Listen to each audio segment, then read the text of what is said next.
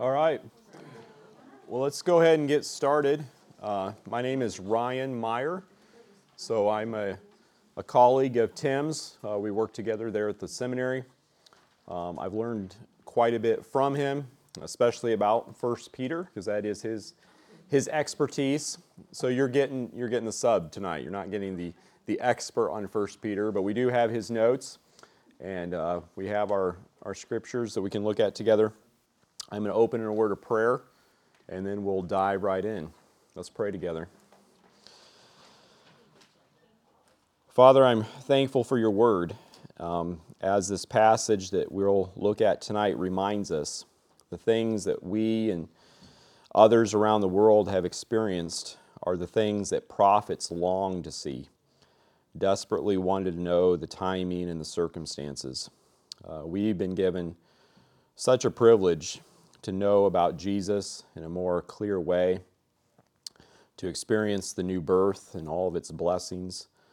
I pray that tonight we would not take that for granted, but that we would uh, humble ourselves in front of your word, listening to it carefully, and uh, using it for its purpose, which is to make us more like Christ. And we ask for his help in doing this, and in his name, amen. All right, so my understanding is that you've already looked at the introduction to the book and you've looked at the first two verses. All right, so first verse, you know, is Peter. He was an apostle of Christ, Jesus Christ. He's writing to Christians who are scattered all through Asia Minor, a bunch of different provinces. They are living as exiles, they're sojourners. The way that I would put it is that they're sharing in Israel's exile. Israel has lost their home and is scattered throughout the world. And Israel is just really a sample of what's happened to all of us. We all originally had a place, the Garden of Eden, where we were supposed to live in fellowship with God. And Adam and Eve were exiled from that place. And Israel was gathered to make a new place. And now, because of her sin, she's been scattered. Even the very temporary benefit that they had at the time of Jesus was lost shortly after Peter writes this letter. And now all of us are sharing in Israel's exile because of our loyalty and love for Israel's king. We're waiting for a place. We live in a world that really isn't our home. We don't always feel comfortable here, at least we shouldn't, right? And so it reminds me of Jesus' parable of the fact that we're like good seed that's been scattered and grows, but we're in the middle of a wheat field. There's other people around us who are also growing up alongside us. And we're waiting for that day when Jesus returns and we're all separated and we're brought back to a place, right? That's how Scripture is going to end, where we're back in the garden, so to speak. We've come back to a place where we'll see Jesus, we'll see our Father God and will dwell with him forever as his people. But even though we're scattered and we're aliens, we're chosen, right? We're God's chosen people. Verse 2, uh, he emphasizes the Trinity's work in, sal- in saving us. Our salvation, our, our election, was based on the decision of the Father. It was put into practice, or it was actually applied by the work of the Spirit. It was the Spirit who sanctified us and set us apart as a new people. And actually, we know it was made possible, right, because of what Jesus accomplished. The purpose was for us to be obedient, and we were sprinkled with Jesus' blood. So, verse 2 always kind of reminds me of the beginning of the book of Ephesians, right? We see the same emphasis on the work of the Trinity. It was the Father who planned our salvation, it was the Son who accomplished our salvation, and it's the Spirit who applies that salvation. He takes the benefits that Jesus earned and he applies them to us per, in person. So then in verse 3, Paul continues this doxology. Blessed then be, or praise. Another way to translate blessed is praise. It's hard for us to think, well, how can you bless or give a blessing to God? Because how can you add anything to God? What could He possibly need from us? So, another way of thinking of it is you're not blessing Him or giving Him something, but you're, you're praising Him. You're acknowledging for who He is. So, praise be to the God and Father of our Lord Jesus Christ, who, according to His great mercy, has caused us to be born again to a living hope through the resurrection of Jesus Christ from the dead. So I believe that's where you left off last time, right? That the, the Father has caused us or He's given us a new birth. It's not something that we did ourselves, just as it wasn't anything that we did to ourselves when we were born the first time, right? It's something that somebody else caused to happen for us. Well, the same with the second birth or the new birth. It's something that God Himself causes us uh, to, to have now as a present possession. And because of that, it's going to lead to three great blessings or benefits of the new birth. So, Roman numeral three, the blessings of the new birth. Does that look close to where you guys were in your notes? That's where I was told to, to pick up. So when, when uh, Peter is talking about the new birth, it's an analogy. So an analogy has a metaphorical element. So it's not exactly like being given a new birth.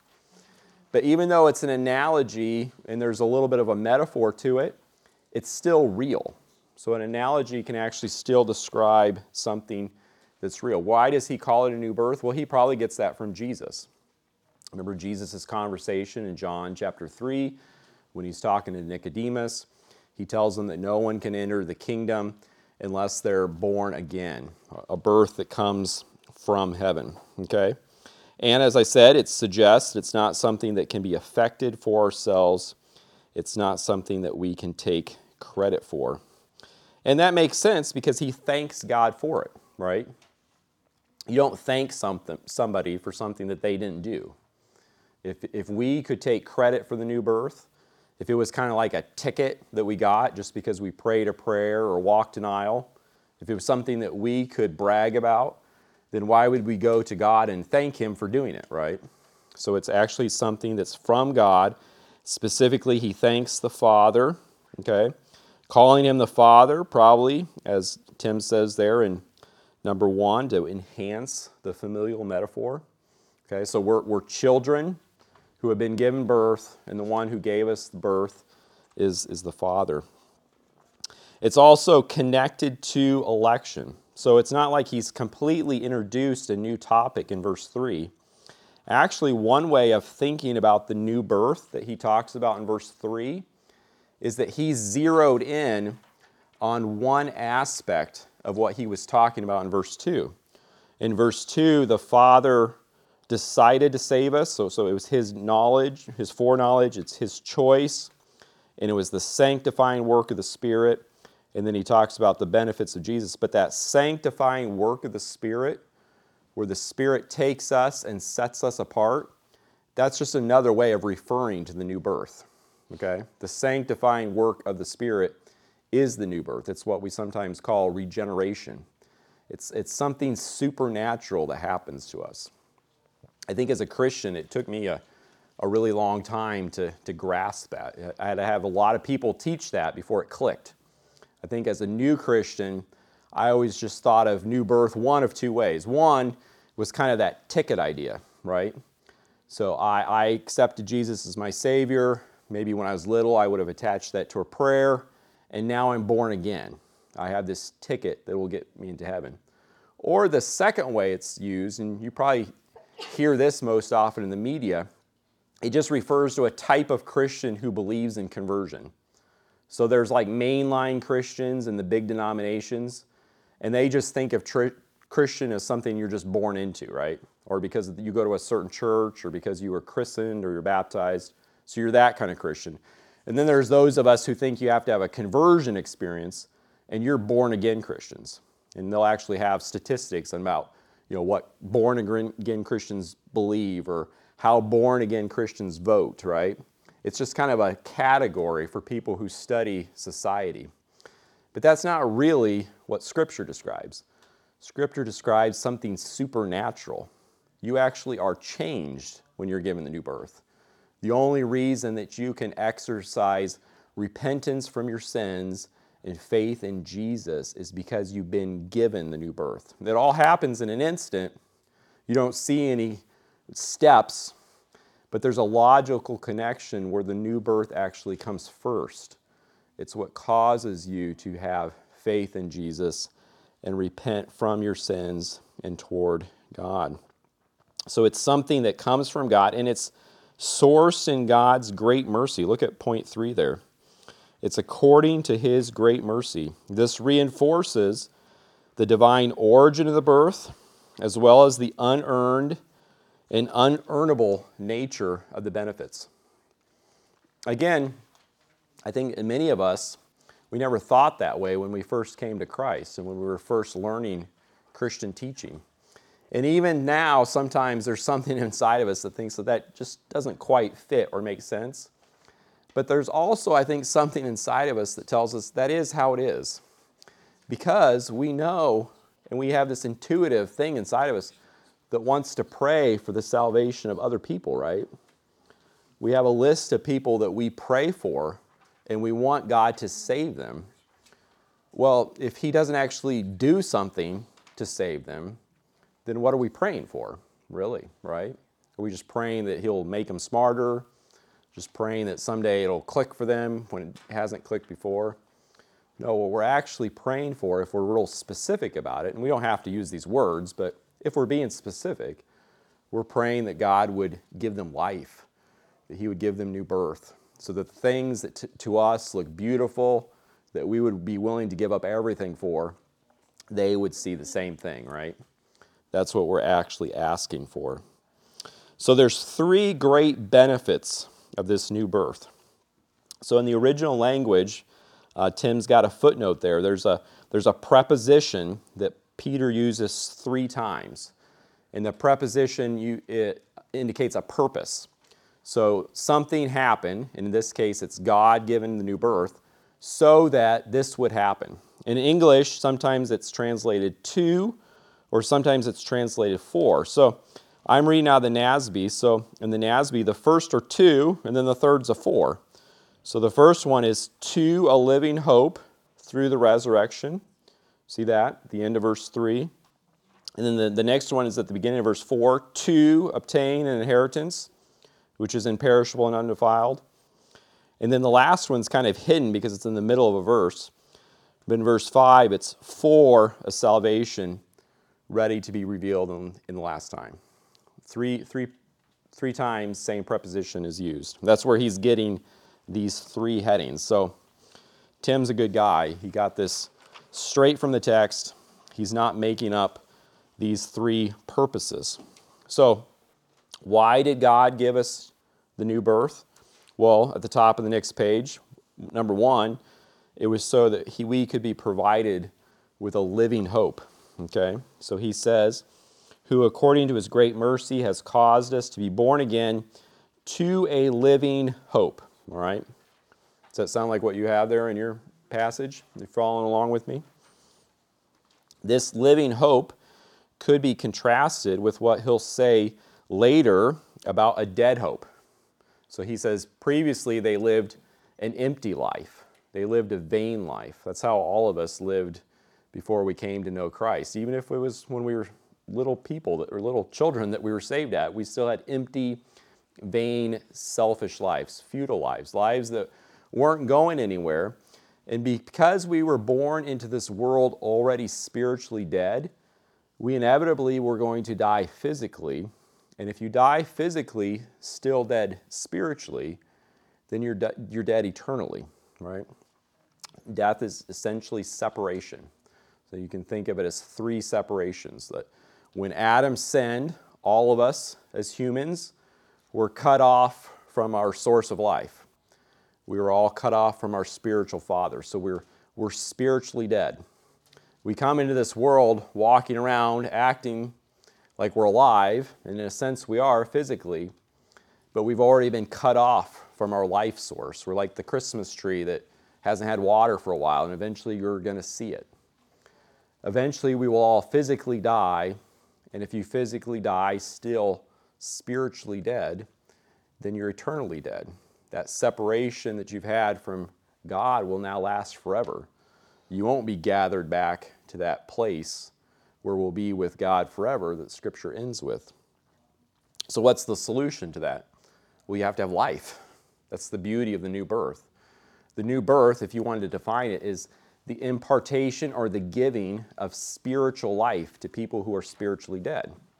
Now, if you've been given spiritual life, even though, unless the rapture happens, we all still will physically die. But as John said, or as Jesus said in the Gospel of John, right in front of Lazarus' tomb, even though you die, yet you will live, right? That now, because we've been given spiritual life, we will actually live forever. Death will not be the final story for you and I. Either Jesus will come for us in the rapture, which could happen at any moment, or someday our dead body, wherever it is in this world, will come back to life, be reunited with our immaterial portion, and it will live forever. It's a living hope. That's a good hope, isn't it? It's a living hope. That's what he's referring to here. That's the, one of the great benefits of the, the new life. Um, I think that for that whole point D, if you just wanted to summarize it, it's, it's eternal life. That's what he's talking about there. The second one is that the new birth provides an inter- in, eternal inheritance. All right? I've got a little bit of a tickle in my throat, so every once in a while I'm going to stumble over words, so bear with me. So, verse 4 says, To obtain an inheritance which is imperishable and undefiled and will not fade away, reserved in heaven for you. So, the language of inheritance, uh, number one there under E, highlights the familial nature of this relationship. Okay, so he's kind of he's continuing this family imagery. So we're, we're spiritual children. We have a spiritual father who gave us uh, birth, and as his children, we will also get his inheritance. Okay, I think it also picks up again language from the Old Testament. The people of Israel were, remember that place that they were promised? They were going to have a spot in that place. Daniel says, you know, he's told that when he's resurrected someday in the future, Daniel chapter 12, he'll be resurrected to his, his place, his spot. Okay? So it's not just that we'll be in this new home all wandering around, but we'll actually have places there a place assigned for us, okay? I don't know what it'll look like, but it'll be good. And it'll be ours. And it'll be gracious. It will be something that we weren't, we weren't earning. Peter describes this inheritance with three words, all right? So Tim was, uh, Tim did a cool thing there. He, he tried to capture this with three English words that start the same and kind of sound similar. Because what's going on in, in Greek is Peter's used three words that all start with the same letter and have the, the same ending. So it sounds cool when you say it in Greek because it sounds very similar, three words in a row. It's just a nice way of describing something. It's pleasant to the ear. It's hard to do that though in, when you translate into another language. So I think he kind of coined a word. I don't know if unperishable is actually a word. I'm going to give him a hard time about that because I think it's supposed to be imperishable. But he, he, you don't know what he was trying to do. He was trying to get the uns together, okay?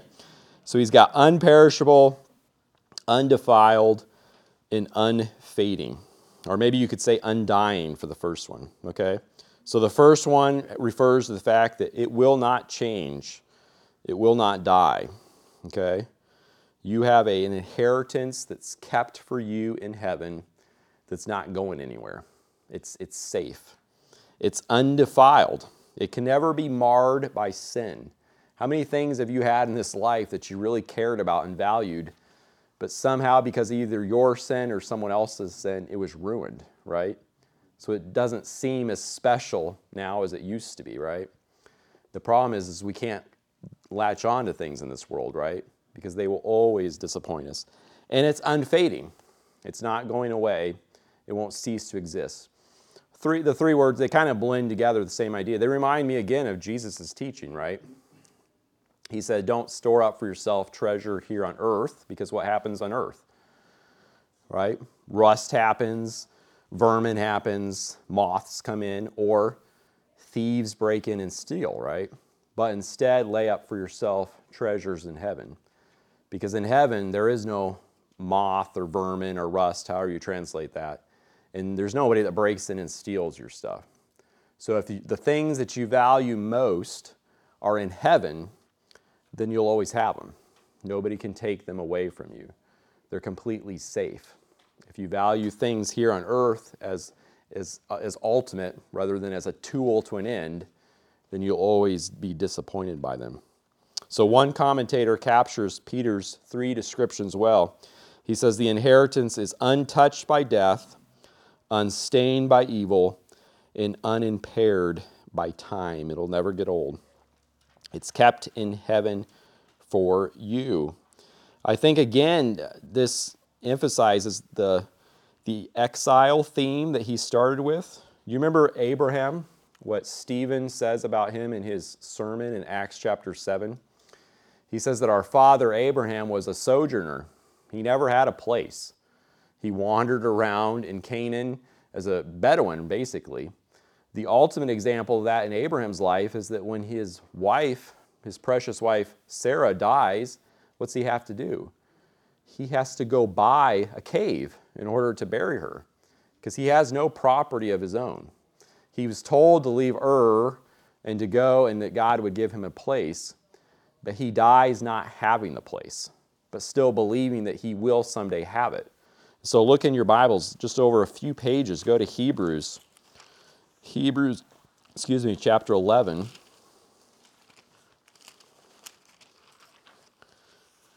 This is what we and Abraham have in common. Lots of things that are different about us, right? But he lived 4,000 years ago. But he is very much like us in this way. So he was talking about Abraham and the other uh, patriarchs.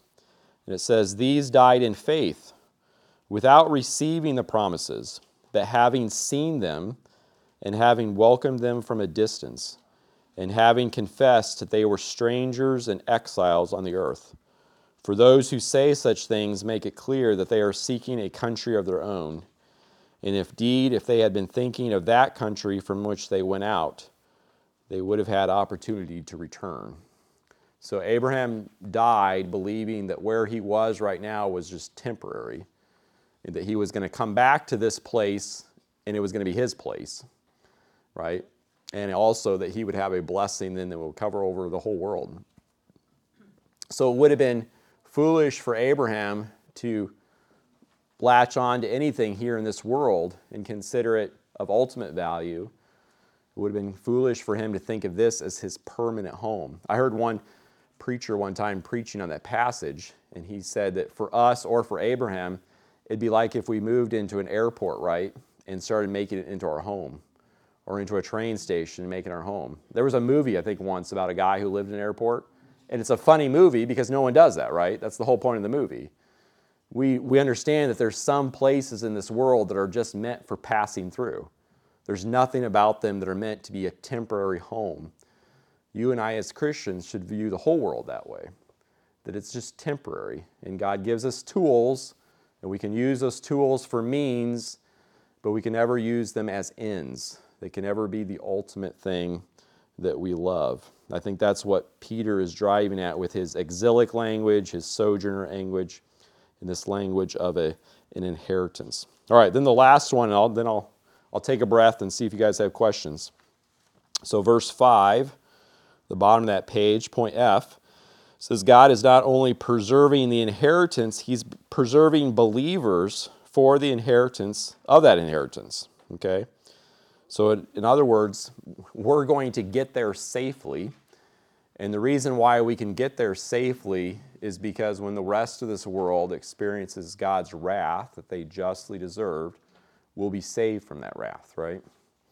And we, we realize that is only because of the work of Christ, right?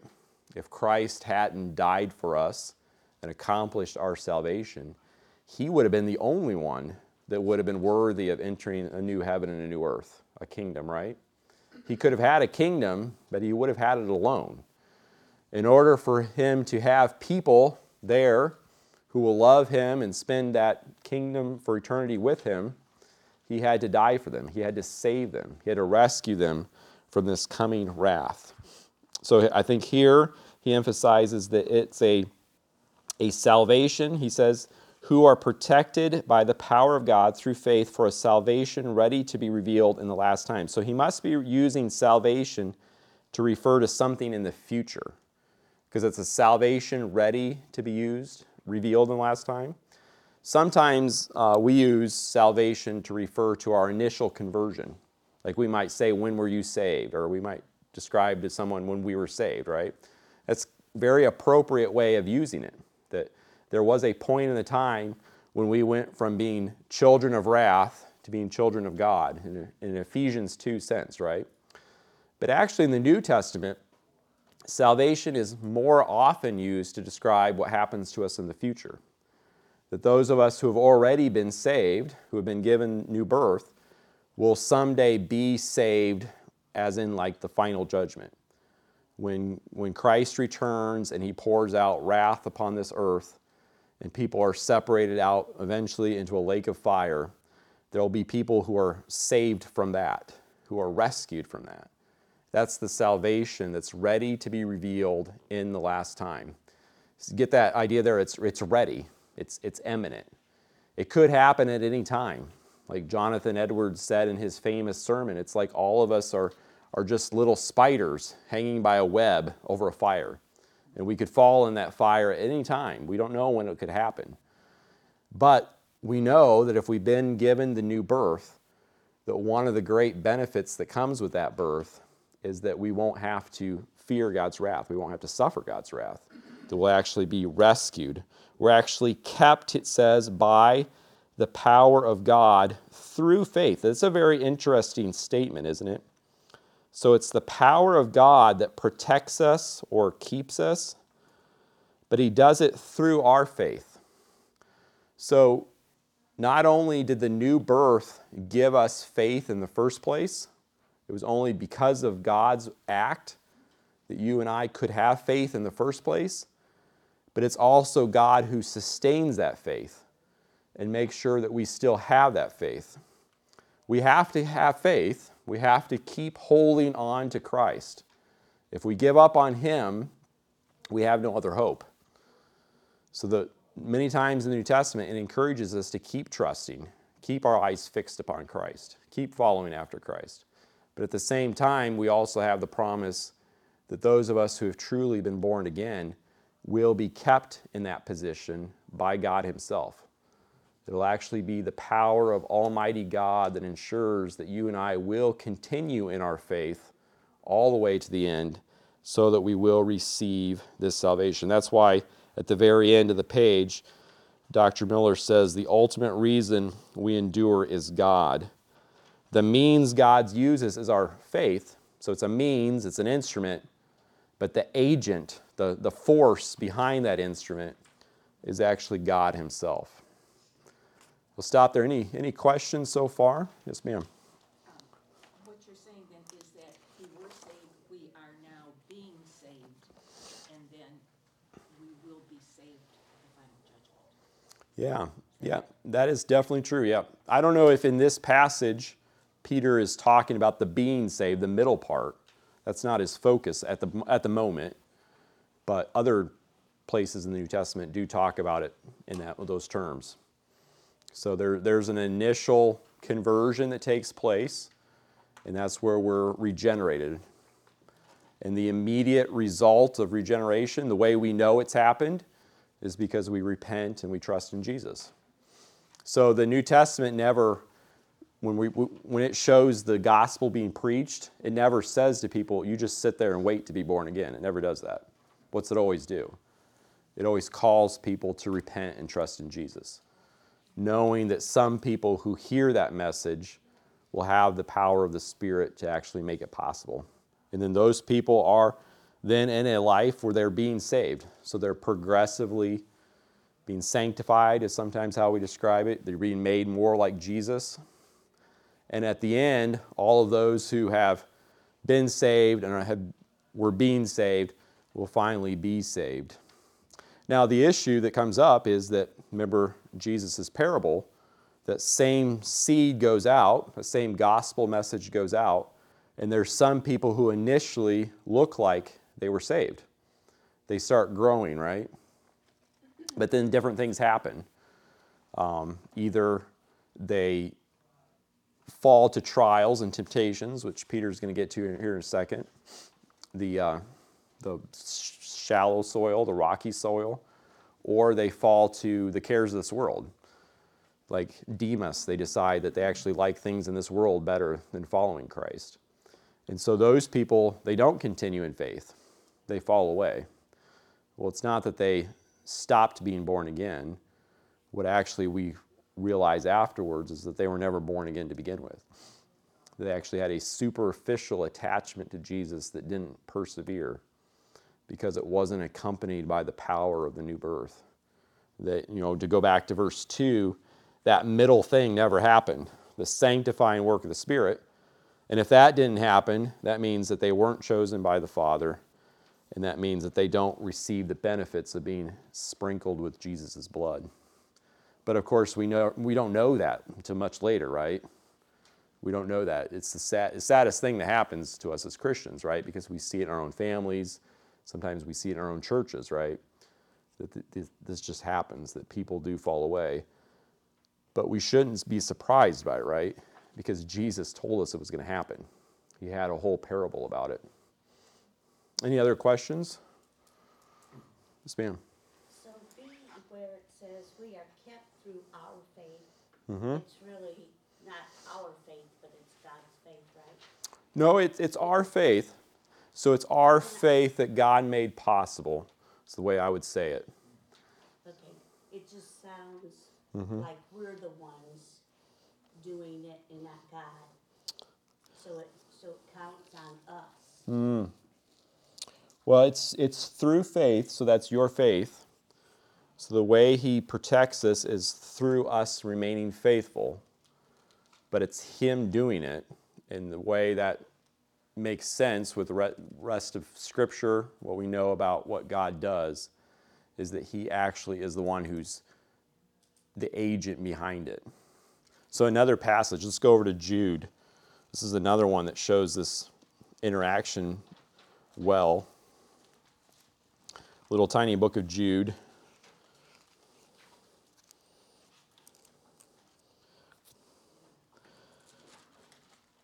So in verse, now you remember Jude, the whole point of the book is about false teachers and heretics. There's people that have secretly snuck into the church and they're not denying Christianity by their doctrine, they're denying Christianity by their lifestyle, which is, is a problem right now, right? You got professing Christians saying that things that God says are wrong are not wrong.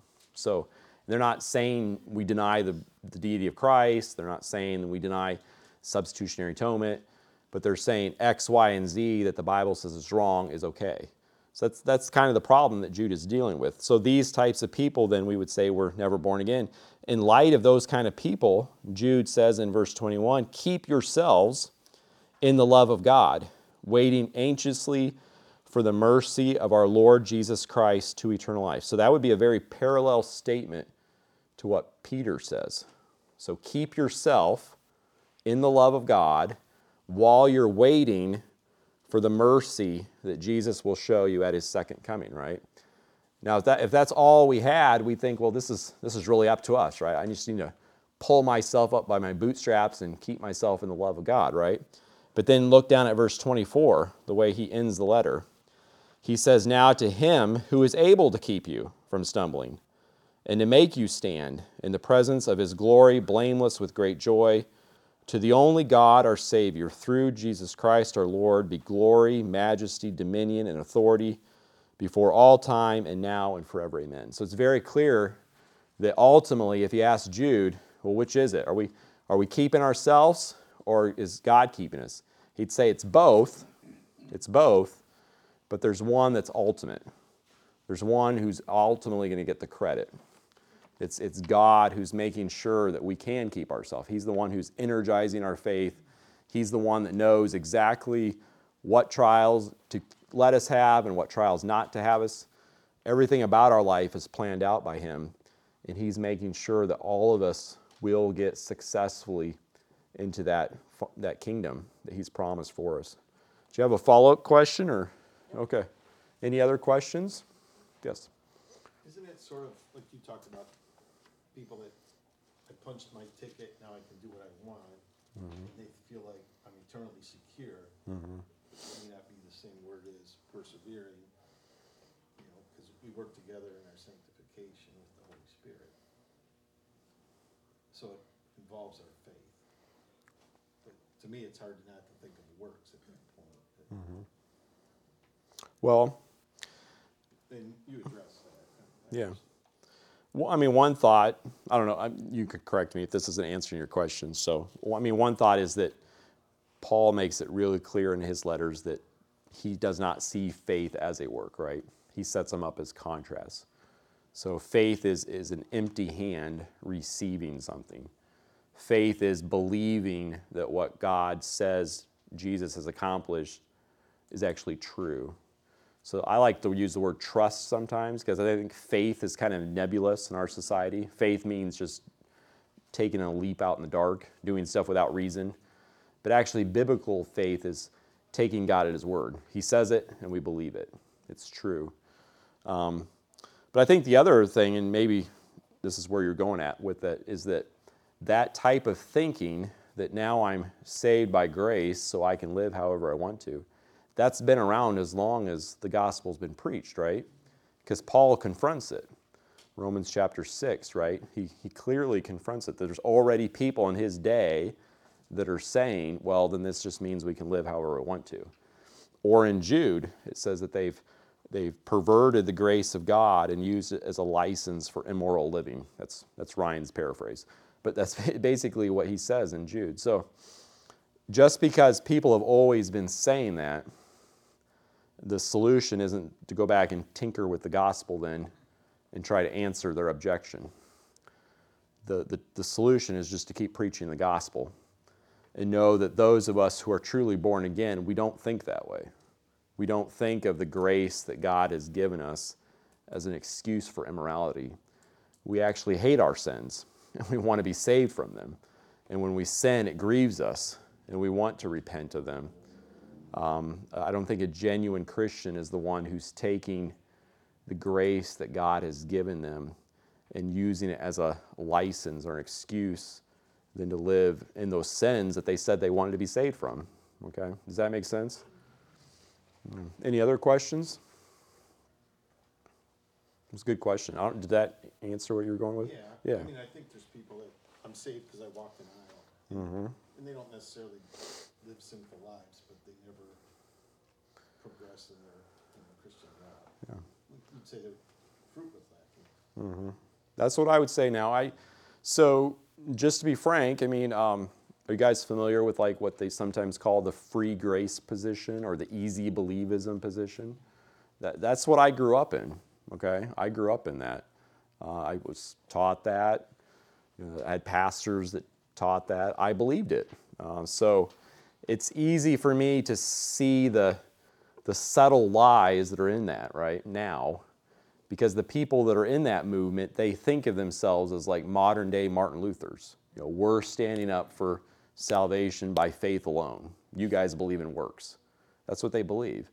And really one of the big things that helped me overcome that was the teaching of the new birth right because all of these things that we do, these works, this perseverance, this keeping, this faith, everything, all of it, all of it is because of God, what He's done for us in our life graciously. So there is no boasting, there is no merit. There's nothing about our Christian lives that we can take credit for, right?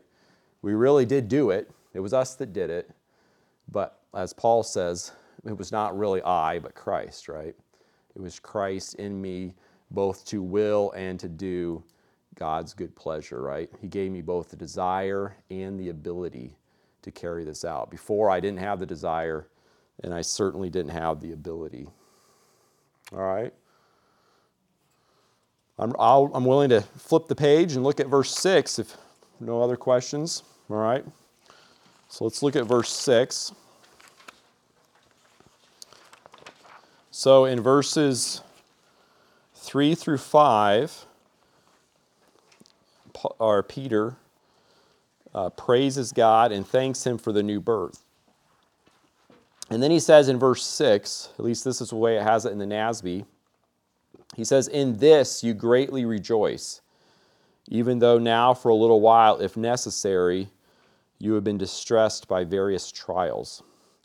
So the, the question is, how does this connect to what he's just been saying? So the, the key phrase there, I think, for the connection is obviously the beginning, where he says, In this. Okay? Another way you could translate it would be because of this. In other words, because of all of this stuff that I've just been talking about, this whole package of the new birth, the new birth and all of the blessings, in that, in this salvation, you guys can rejoice. And that's something that you and I can rejoice in no matter what else is going on in our lives, right?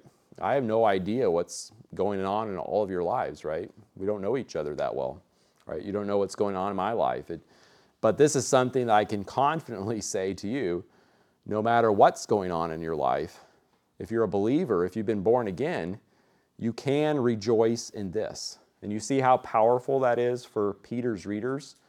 He's talking to these Christians who are scattered all over Asia Minor. Most of them he doesn't personally know. They're starting to have a hard time for their faith in Christ, and they're starting to realize that it's going to get worse before it gets better. They see darker times on the horizon. So, in that way, they're a little bit like us, right? They're not having outright official persecution at this point, but they're being ridiculed in the market. If they're a slave and they have an unbelieving master, work must be horrible. They're losing property, losing income in certain situations, cut off from family members and they're starting to hear rumors from other places in the empire that sometimes Christians are being persecuted. And they do wonder if eventually they'll all just be outright persecuted. But in all of that situation, they can rejoice in this. So he says, In this you greatly rejoice, even though now for a little while, if necessary, you have been distressed by various trials. Okay? So, A there, uh, this rejoicing is over the coming salvation that's been made possible by the new birth. It's the whole package with all those elements that we just talked about. Uh, B, that phrase, though now you have suffered in various trials. Uh, Peter does note here that their, their suffering is real. Uh, Peter never in the letter minimizes their suffering, as in, like, he pretends like it's not real or it doesn't exist. What he does is he always just puts their suffering side by side with their coming glory. See how that works? Uh, it's, it's, it's, it's, it's wise, it's, it's biblical, obviously. Peter's doing it. He never tries to talk the person out of, oh, this suffering's just imaginary or it's not really that big of a deal. What he does to encourage the person who's suffering is he shows them how much greater will be the glory that's coming on the other side of it. All right. Uh, C, Peter grants them five significant elements of hope in their suffering. All right. So we've broken down, or Tim has, uh, five elements here. So the first, you could, and this is something that you could point people to in this passage, is that suffering is purposeful. So it's not random. God actually is orchestrating all events. He's God after all, right? There's no speck of dust that's floating in the air right now around me that God did not plan its course, right? Every detail of history is planned by our God, and that includes our suffering. And so the purpose is given with the so that statement in verse 7. You see that? The so that gives the purpose for the trial. It's so that the tested genuineness of their faith might be found to praise, glory, and honor. So Peter provides a comparison between faith and gold. So they would uh, mine gold out of the ground, The ore would have a mixture of gold and other substances in it. As you know, gold melts very easily, and then after it's been turned into a liquid, it can easily be made solid again. So they would heat it through fire so that the pure gold would be refined out of the stuff that wasn't valuable, so that what was left after the fire was more precious. All right? See how that lends itself to a, an analogy with what God does to our faith. So the, the analogy here makes four connections. One, trials are like purifying gold, for they reveal whether the faith is real. So again, we, we've kind of touched on this already, but this is what I was alluding to with Jesus' parable of the, the soils. Initially, all three of those plants, other than the one where Satan immediately grabs the seed away, but the final three, they all start growing. And it looks like genuine faith. But what's one of the things that happens is one of them is they get choked out with trials, right? The trials of this earth reveal that their faith is real. Number two, trials are like purifying gold, for the result is a pure form of faith, right? The faith is like a muscle, it's actually getting stronger as we use it, all right? I mean, just think of it as like your hand and you're, you're holding on to Christ, right? And the trials, whatever they are, are trying to pull Christ away from you.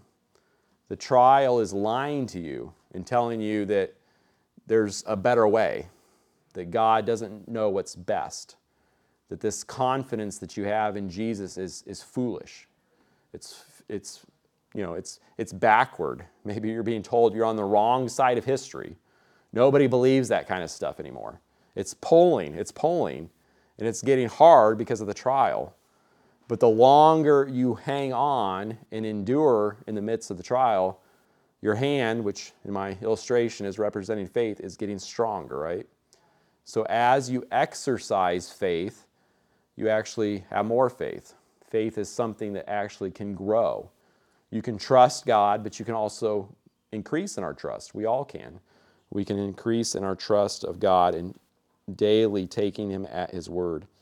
So, three trials are unlike purifying gold. So, the first one are ways that they're like, the second two are ways that they're different. They're different in that the proven faith is more precious than gold. Okay? And second, trials are unlike purifying gold, for gold will perish while faith endures. So that's the interesting thing about verse 7 is that he's got this phrase about fire. So they use fire to, to test or to prove gold, to refine gold. But eventually, even gold will pass away, right? even gold, as valuable as it is, is, is will last forever. But not genuine faith, right? If we've genuinely trusted God through trials, then we'll always trust God, right?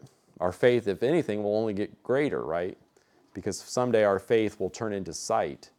But our faith will last forever and it will result in something. That's, that's the second point here that this suffering results in a reward. So the first point was that suffering is purposeful the second point is that suffering results in a reward. So that he says there, and may be found to result, the end of verse 7, in praise and glory and honor at the revelation of Jesus Christ. So, even though there is some disagreement among scholars, I think the best answer is that this is not praise and glory and honor to God directly, but this is praise and honor and glory that God will give to us as believers. Again, that's a great comfort, right? Uh, one of the one of the trials I think that Peter's readers face that we have in common with them is just ridicule, right? We're just looked down upon. You guys are nuts. You actually believe that? Nobody believes that, right? You guys are on the wrong side of history, right? You need to you be, need to be mo- more open minded, right? You need to be more tolerant, okay? And then sometimes, and I, I, think this was increasingly so in Peter's days, those, those value judgments by others started to have dollar amounts attached to them, all right? Because you had a, a master and you were his slave, right? And he thought what you were doing was foolish. or you were in a trade guild, right? And to be part of your trade guild, you had to have some form of idolatry practiced. But now, as a Christian, you couldn't do that. So then, what if you got kicked out of the trades, right? So increasingly, they were despised and looked down on, right? Paul said of himself, right, that he's thought of as the scum of the earth, is how he and the other apostles were viewed. But appearances are deceiving, right? No matter how we're viewed in this life, and we actually have to make sure, Peter's going to get to this in a couple more chapters, that we're being looked down on and scorned for doing what's right and not just for being jerks, right? But assuming it's because we're doing what's right, what really has been going on behind the scenes will be revealed. When we stand before our Lord and Master, He will heap upon us glory and praise and honor. And of course, this has a, a circular nature to it, right? Because it's God praising us, giving us glory and honor. And why do we get this praise, glory, and honor, right? It's ultimately because of what He's done through us. As one writer says, He'll crown His graces in us. Isn't that an interesting way of saying it? He will crown His graces in us. He will reward us for doing the things that He caused us to do, so that then we can return glory and honor and praise back to Him because He's the one who ultimately has done it. Third, this suffering is divinely ordained. All right, see that little phrase there? If it is necessary. If it is necessary. All right? This language of necessity is used elsewhere of Jesus' suffering. Jesus certainly would say that about himself, right? His, his suffering wasn't optional, it was something that had to take place. It was God's plan, and it was God's good plan. Right? That's another good thing to, to think about, right? The, the problem of evil, evil is a big problem, and it's bigger than we can dive into tonight. Why does God allow evil to happen? And we don't know all the answers, but we know for sure that He has a good reason for it, right? He has a good reason for it. If He didn't have a good reason for it, it wouldn't happen. So it's necessary and it's, it's good. And it's God Himself who determines the necessity he never has to explain to us why it happens. Think of Job. You know, we, we got the peek behind the curtain, so to speak, if this was Wizard of Oz. Like we get the behind story. We know why it happened to Job, but Job never knows, right? As far as we know, the story ends. Job never gets to know about the conversation between God and Satan that happened in heaven. And God's not obligated to tell us why these things happen. We just can trust in the fact that they're divinely ordained and He has a good reason for it. Fourth, suffering leads us to a confirmation of our salvation. So I think here you could tie this into our doctrine of assurance, right? That when we go through trials and we see ourself actually enduring through those trials and getting stronger in our faith, it actually gives us greater assurance that we belong to our, our master. Most of the ways that assurance works, I think, in the life of a Christian, involve things that we are actually doing because we're actually seeing the work of the Spirit in our. The more, more confidence we have in finishing the race comes from actually running the race. The more we see ourselves running and actually following Jesus, the more confident we will have that we will actually have a salvation the more confidence we can have that we'll have a salvation that endures. And finally, this suffering is temporary. Again, this is something that he's going to come back to later, but it's just for a little while. It doesn't feel like a little while when you're going through it, does it? It doesn't. It, but again, what he's doing is he's holding it up next to the glory, right? The glory that's coming will last forever. It will last for eternity. So compared to that, then any trial that you're going to going through right now is just for a little while. Any any questions there at that point?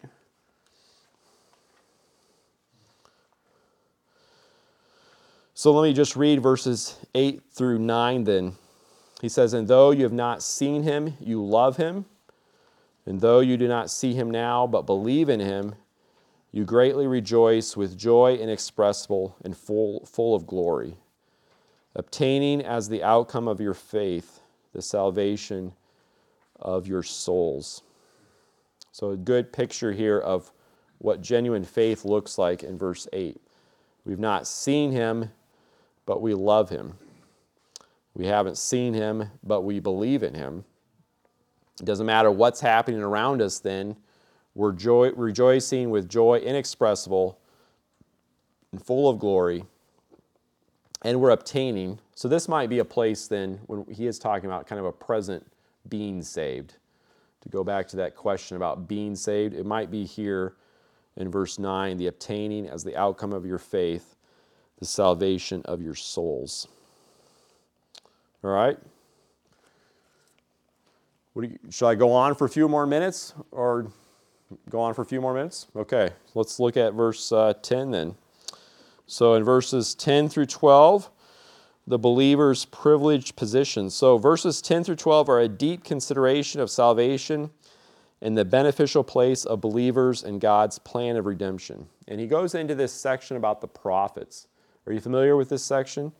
He says in verse 10 As to this salvation, this salvation that he's just been talking about, that comes with the new birth, the prophets who prophesied of the grace that would come to you made careful searches and inquiries, seeking to know what person or time the Spirit of Christ within them was indicating as he predicted the sufferings of Christ and the glories to follow.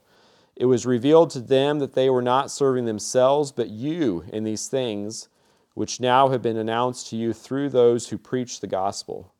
To you, by the Holy Spirit sent from heaven, things into which angels long to look. Now, at first glance, it strikes you as kind of odd.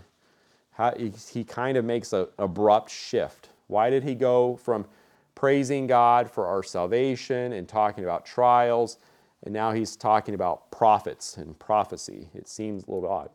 Well, I think his main point, if you wanted to boil it down to, is that one of the reasons why you can rejoice in the midst of trials is because of the unique situation that you and I find ourselves in. That we're actually living in the fulfillment of prophecy that even though this looks like a dark world around us and terrible things truly are happening, we are actually living in the, the final moments of world history. If this was a soccer match, we're in the, the bonus time, so to speak. What do they call that? The stoppage time? I'm not a soccer guy. Is it stoppage time? Like the whole game has gone on and there's, there, it should be over, but then there's this little extra time. And is it right that you don't really know like how long that time is going to last, but it's going to end, right? Yeah, yeah. I mean, I don't know. So I've, I probably shouldn't use sports analogies from sports I don't actually play. But that's basically what he's saying. You are in the end times, right? The salvation that was promised at the end end is going to appear at any moment. But the final pieces of that end game, so to speak, have already been put into place. Jesus has already been born. The king is already present. He's already lived on this life uh, righteously, earning for you merit that you never could have earned on your own. He's died for you sacrificially. He's risen and he's ascended victoriously to the right hand of the Father. And from there, at any moment, he's going to return to gather his people and initiate his final campaign to reclaim this earth and to make that good place for us.